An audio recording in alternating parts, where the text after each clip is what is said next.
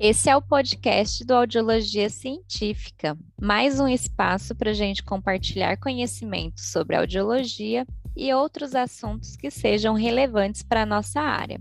Meu nome é Isabela Matos, sou fonoaudióloga e doutoranda em ciências.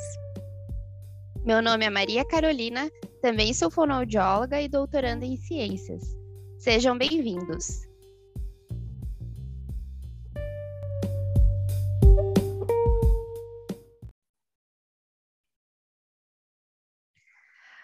Bom, pessoal, estamos aqui reunidos para mais um episódio do nosso podcast do Audiologia Científica. Hoje com um convidado super especial, o professor Dr. Rogério Hammerschmidt. Se eu falei teu sobrenome errado, por favor, me corrija, doutor. É, ele é professor e chefe do Serviço de Otorrinolaringologia do Hospital de Clínicas da Universidade Federal do Paraná, é mestre e doutor em cirurgia, é coordenador e também é coordenador do Comitê de Implante Coclear da Associação Brasileira de Otorrinolaringologia. Primeiramente, doutor Rogério, muito obrigada por ter aceitado o convite.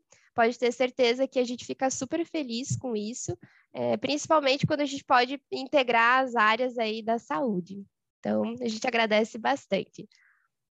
Perfeito. Eu que agradeço imensamente o convite, doutora Carol. Fico muito honrado, muito feliz de estar aqui com vocês. E você comentou num ponto muito interessante. Nós temos que integrar cada vez mais as nossas áreas, fonoaudiologia, otorrinolaringologia. Um não trabalha sem o outro. Nós vivemos juntos e é um casamento que não admite separação. Então, nós temos que estar juntos e essas, esses bate-papos aqui entre otorrinos e fonos é muito, são muito salutares, muito importantes, e por isso eu estou muito feliz de estar aqui para poder bater um papo e conversar e aprender com vocês também. É isso mesmo. Bom, então vamos dar início é, para que a gente possa entender como que funciona. Hoje a gente vai falar sobre implante coclear em idosos. É, então, nós precisamos entender como que funciona esses critérios de indicação do implante coclear nessa população.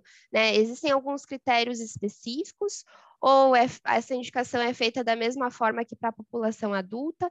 Como que funcionam esses critérios? Quais são? Perfeito, doutora Carol. Então, essa é uma pergunta muito interessante para nós começarmos esse, esse, essa conversa, esse bate-papo sobre implante coclear em idosos. Até alguns anos atrás, talvez 10, 12, 15 anos atrás, só se falava em implante coclear em crianças, em bebês, em recém-nascidos, em plasticidade neuronal, TANU, triagem auditiva neonatal. E depois a coisa foi tomando um, um, tamanho tão grande, o implante coclear, e foi se vendo que nós começamos a fazer o implante coclear em, em populações cada vez mais idosas. E hoje nós temos pessoas acima de 80, acima de 90 anos, e que nós fazemos o implante coclear e conseguimos retomar uma qualidade de vida muito interessante para essa, essa população. E hoje a indicação ela é precisa e não existe nenhum óbice, nenhum, nenhuma, é, nenhum problema em se fazer, não existe idade máxima. Então, a indicação, Carol, do ponto de vista audiológico, audiologicamente falando, ela segue basicamente as mesmas indicações audiológicas do implante coclear em adultos, em jovens, em crianças, né, que é a surdez neurosensorial severa ou profunda bilateral, com reconhecimento de sentenças menor que 60% no ouvido melhor, menor que 50% no lado a ser operado. Então, os critérios audiológicos, né, é, audiometria em campo ou ganho funcional com aparelho auditivo que não atinge as frequências da fala, os sons da fala. Então, enfim, os critérios audiológicos são muito semelhantes. Porém, no idoso existe uma, uma, uma questão muito importante, primeiro com relação à questão é, cognitiva, que nós vamos comentar mais para mais frente um pouquinho, com certeza, de alguns aspectos cognitivos que eventualmente podem contraindicar essa cirurgia. Nós temos que lembrar que o idoso, ele, diferente da criança que está com a plasticidade neuronal em alta, o cérebro está florescendo, você dá um input sensorial para o cérebro e ele floresce, os neurônios crescem. No idoso, isso acontece ao contrário. Essa plasticidade neuronal ela está negativa, ela está decrescendo ou praticamente não existe. Então, nós temos que lembrar que nós ouvimos com o ouvido, o implante coclear faz ouvir, mas nós entendemos com o cérebro.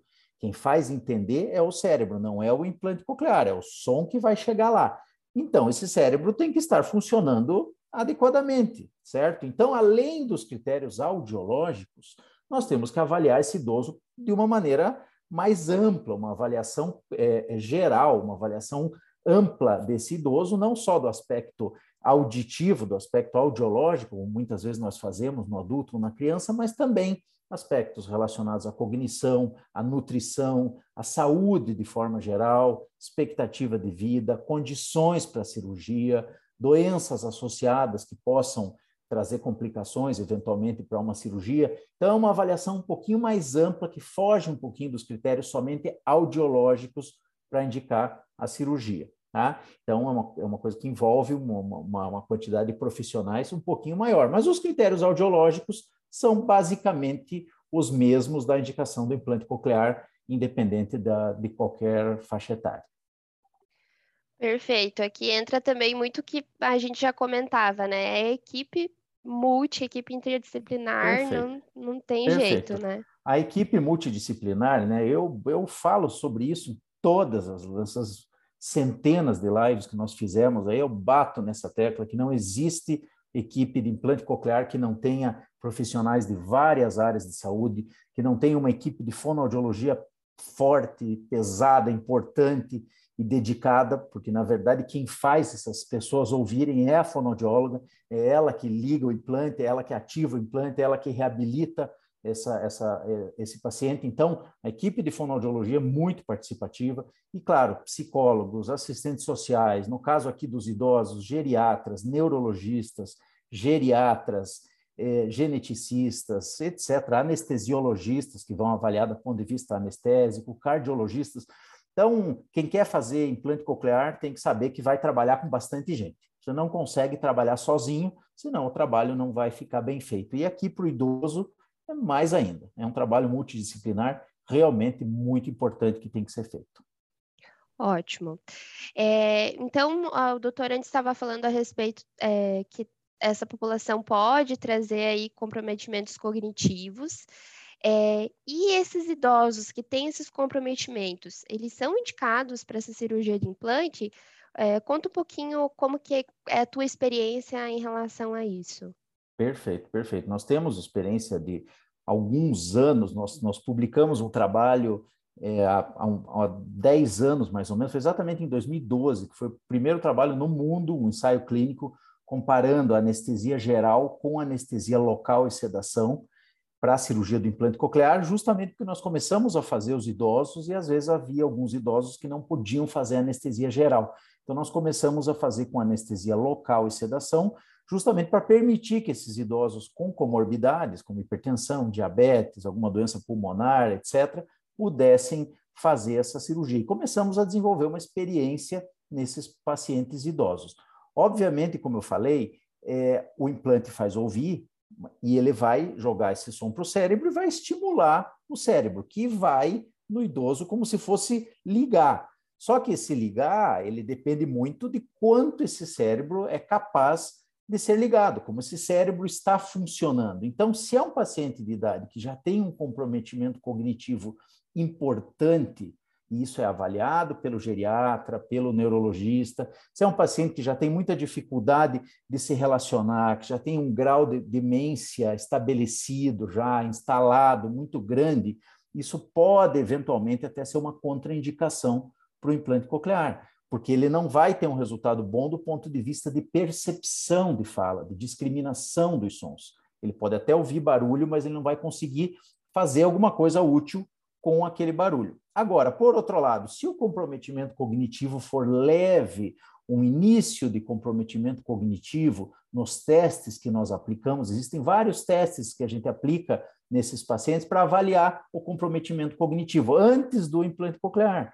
Um dos mais famosos chama-se Mini Mental, que avalia comprometimento cognitivo, o outro chama-se MOCA, né, que é da Universidade de Montreal, no Canadá. Então, são vários testes e nós estamos pesquisando e provavelmente vamos desenvolver algum teste específico para essa população com, com perda de audição. Então, se nós fiz, é, fizermos esses testes e o comprometimento cognitivo for leve, nós indicamos a cirurgia. Indicamos a cirurgia e não só o implante coclear eventualmente pode reverter um comprometimento cognitivo leve, como, na maioria das vezes, impede a progressão desse déficit cognitivo ou dessa evolução até para uma doença demencial maior.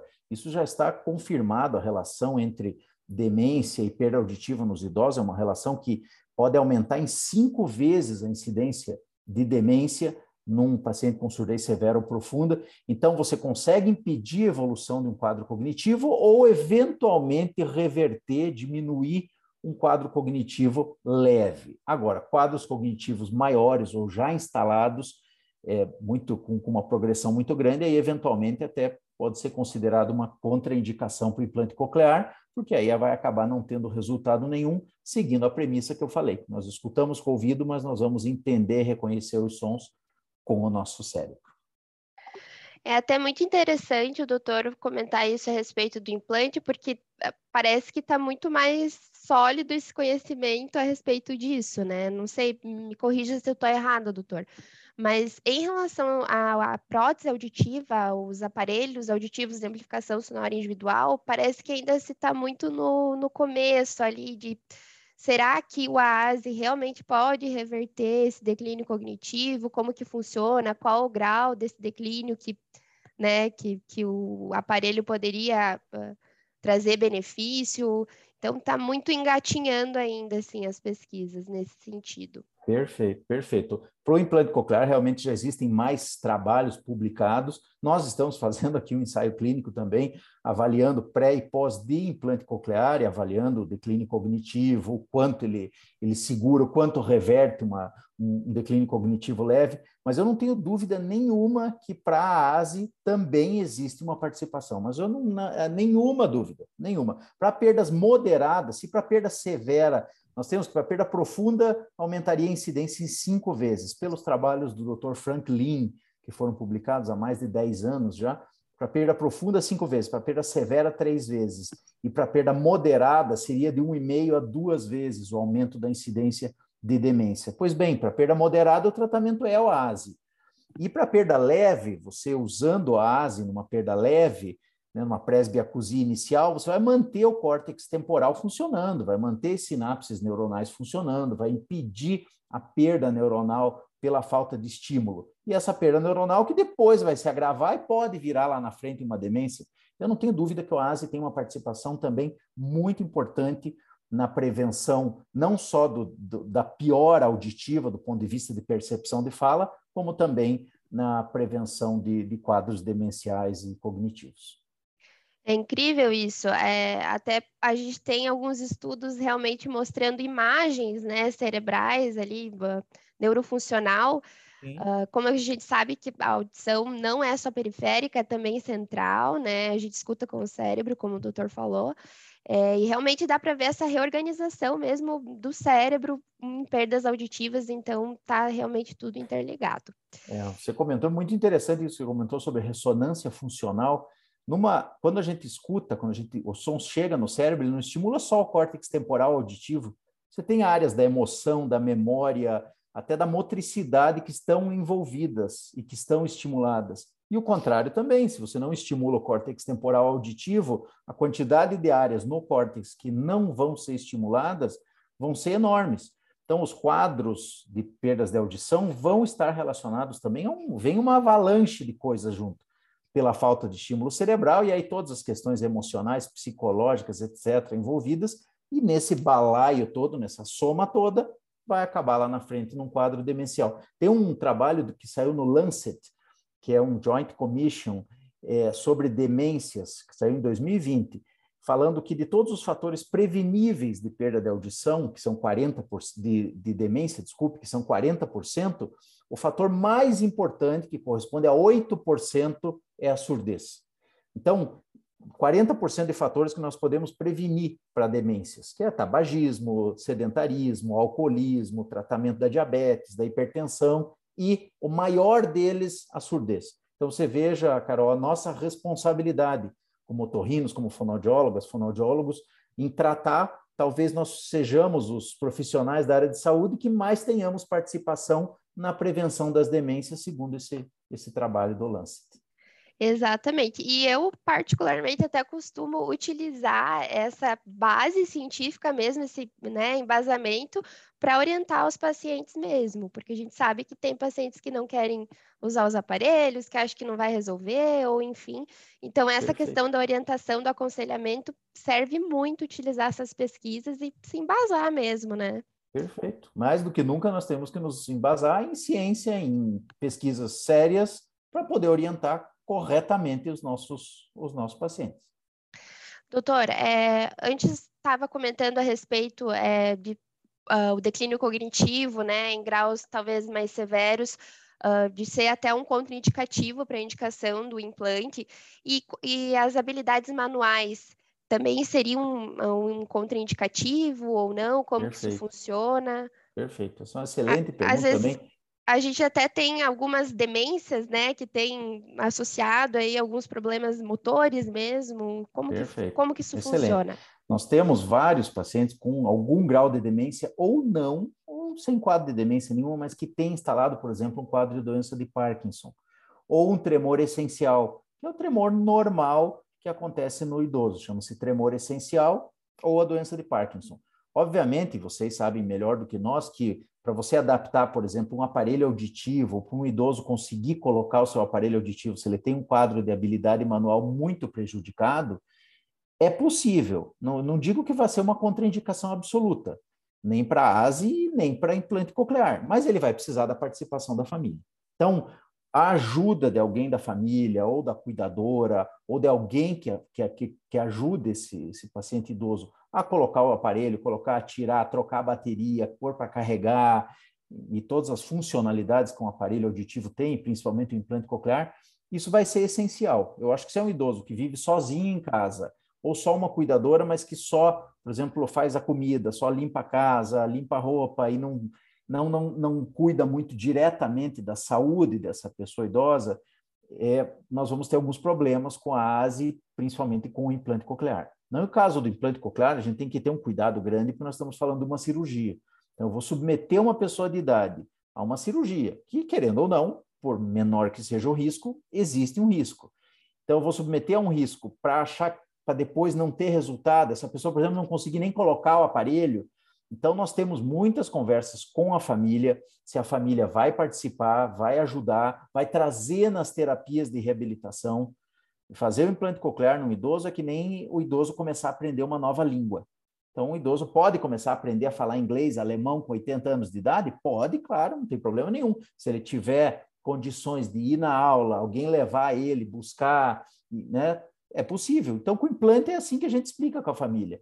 Vai ter alguém que vai cuidar dele, vai tirar o aparelho, vai pôr, caso ele não consiga fazer isso, vai trazer nas terapias duas, três vezes por semana no início nas, nos mapeamentos, nas ativações. Então, assim, é, um, é, um, é, é, bem complexa essa situação, exige muito a participação da família, assim como nos bebês a participação da família é fundamental, nos idosos também. Não adianta um idoso fazer o implante e ficar o dia inteiro em casa no silêncio, sem conversar com ninguém, sem ter ninguém para bater papo, para treinar, fazer um treinamento auditivo. Então, esse contexto familiar todo é muito importante e entra aí as habilidades manuais. Eu não diria que tremores ou habilidades manuais comprometidas são contraindicações absolutas para o implante. Não são, mas são fatores que nós temos que levar em consideração para indicar implante e o também. Exatamente. É, e agora pensando é, a respeito dos testes de percepção da fala, além desses testes, existe algum outro indicativo de benefício do implante em idosos, né? Como que Perfeito. funciona? Perfeito. Os testes de percepção de fala são fundamentais. Eles vão me dizer se o ASE está dando um resultado inferior ao que o implante coclear daria e que, portanto, valeria a pena fazer o implante coclear. Obviamente, avaliações, audiometria em campo, avaliação em campo com o aparelho auditivo também fundamental. E aqui, além dessas avaliações audiológicas, os exames audiológicos todos, nós aplicamos os testes cognitivos. Eu acho que é muito importante porque aí nós vamos estar avaliando aqui, ó. Nós não vamos estar avaliando só aqui.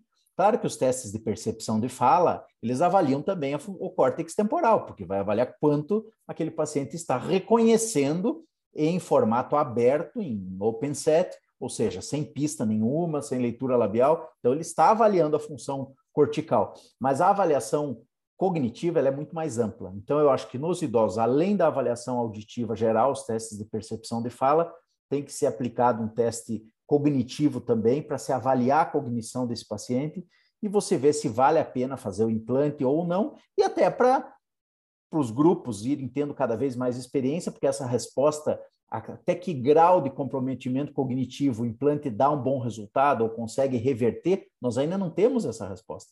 Nós sabemos que nos quadros leves, sim, existe indicação e vale a pena fazer. Num quadro pior, essa resposta nós ainda não temos com precisão. Então, nós só vamos saber se reverteu sabendo como estava antes. E por isso a aplicação dos testes, na nossa opinião, é, é muito interessante.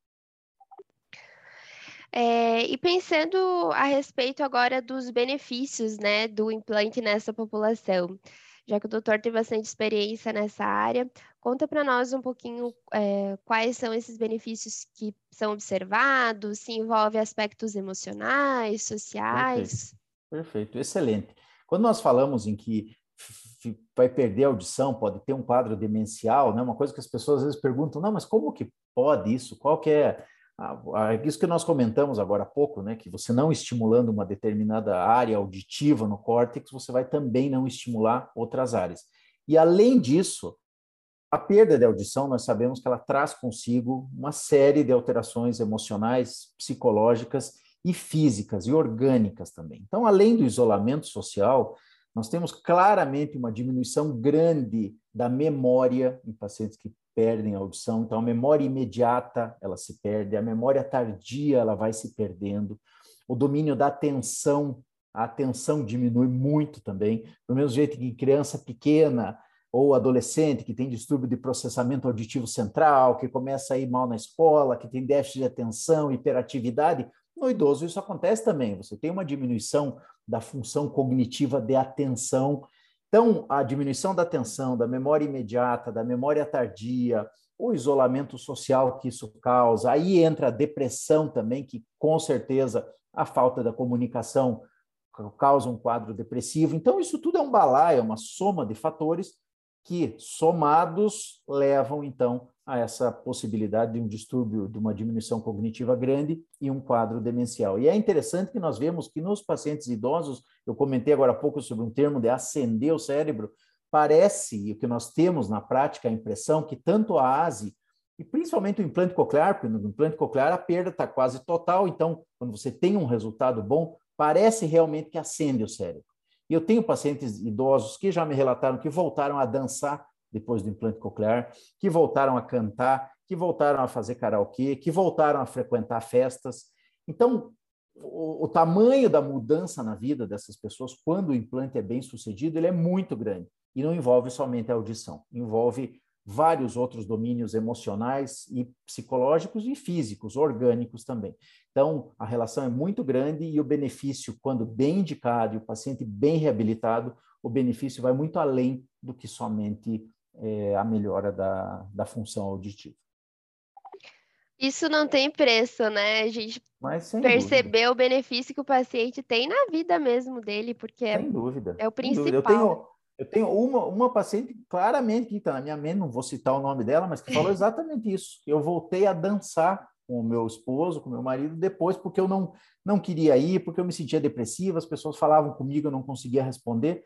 Voltou a dançar. Voltando a dançar, melhora o equilíbrio, melhora o emocional, diminui a incidência de osteoporose, melhora a função muscular, melhora um monte de coisa. Então, porque melhorou a audição, olha a quantidade de coisas que podem melhorar também. Então, é, realmente a gente acredita muito que nós trabalhamos com uma área, todas as áreas da saúde são importantes, mas eu acho que nós somos abençoados, nós otorrinos e fonos, porque nós lidamos com uma área que realmente é muito importante para a qualidade de vida e nós somos apaixonados por restaurar essa função tão linda, tão importante que é a nossa audição. Perfeito, doutor. É, a gente tinha mais umas questões aqui para comentar a respeito de quais profissionais fazem parte dessa equipe multi, né, de indicação aí no pré e pós-cirúrgico do paciente.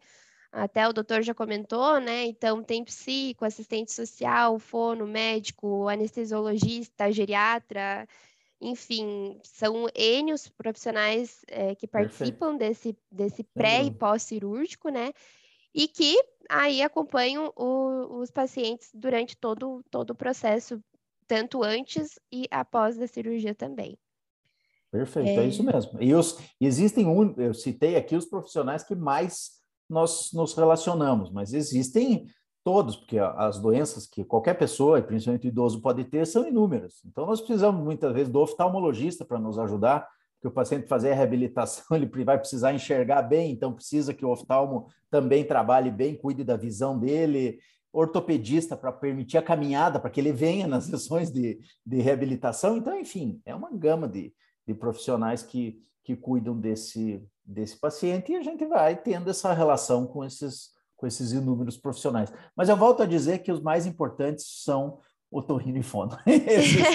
essa dupla é, não tem, não tem, não tem jeito, viu? E se for para escolher um, o mais importante é a fonoaudiologia. Isso sem sombra de dúvida. Nós colocamos o implante lá, claro que indicamos, temos noção bastante do que estamos fazendo, mas quem vai realmente fazer o milagre acontecer são as fonoaudiólogas e os fonoaudiólogos, por isso eu realmente tenho que dar o meu aplauso para vocês, porque vocês que fazem esse grande milagre da, da reabilitação auditiva acontecer. Nós que agradecemos a profissionais como o doutor, que realmente né, eh, enxergam essa necessidade da equipe multi e sabem da importância que é essa troca. E a gente fica muito grata de poder trabalhar com equipes dessa forma, né, de forma tão próxima.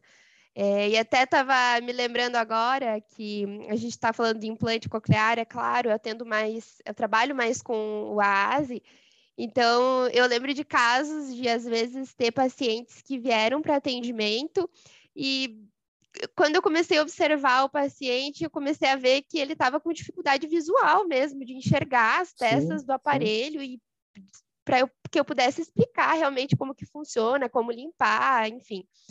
E, e, já foi necessário fazer encaminhamento para oftalmo ou de perguntar, o senhor usa óculos, né? Onde que está o seu óculos? Está em casa, né? É então, então, realmente...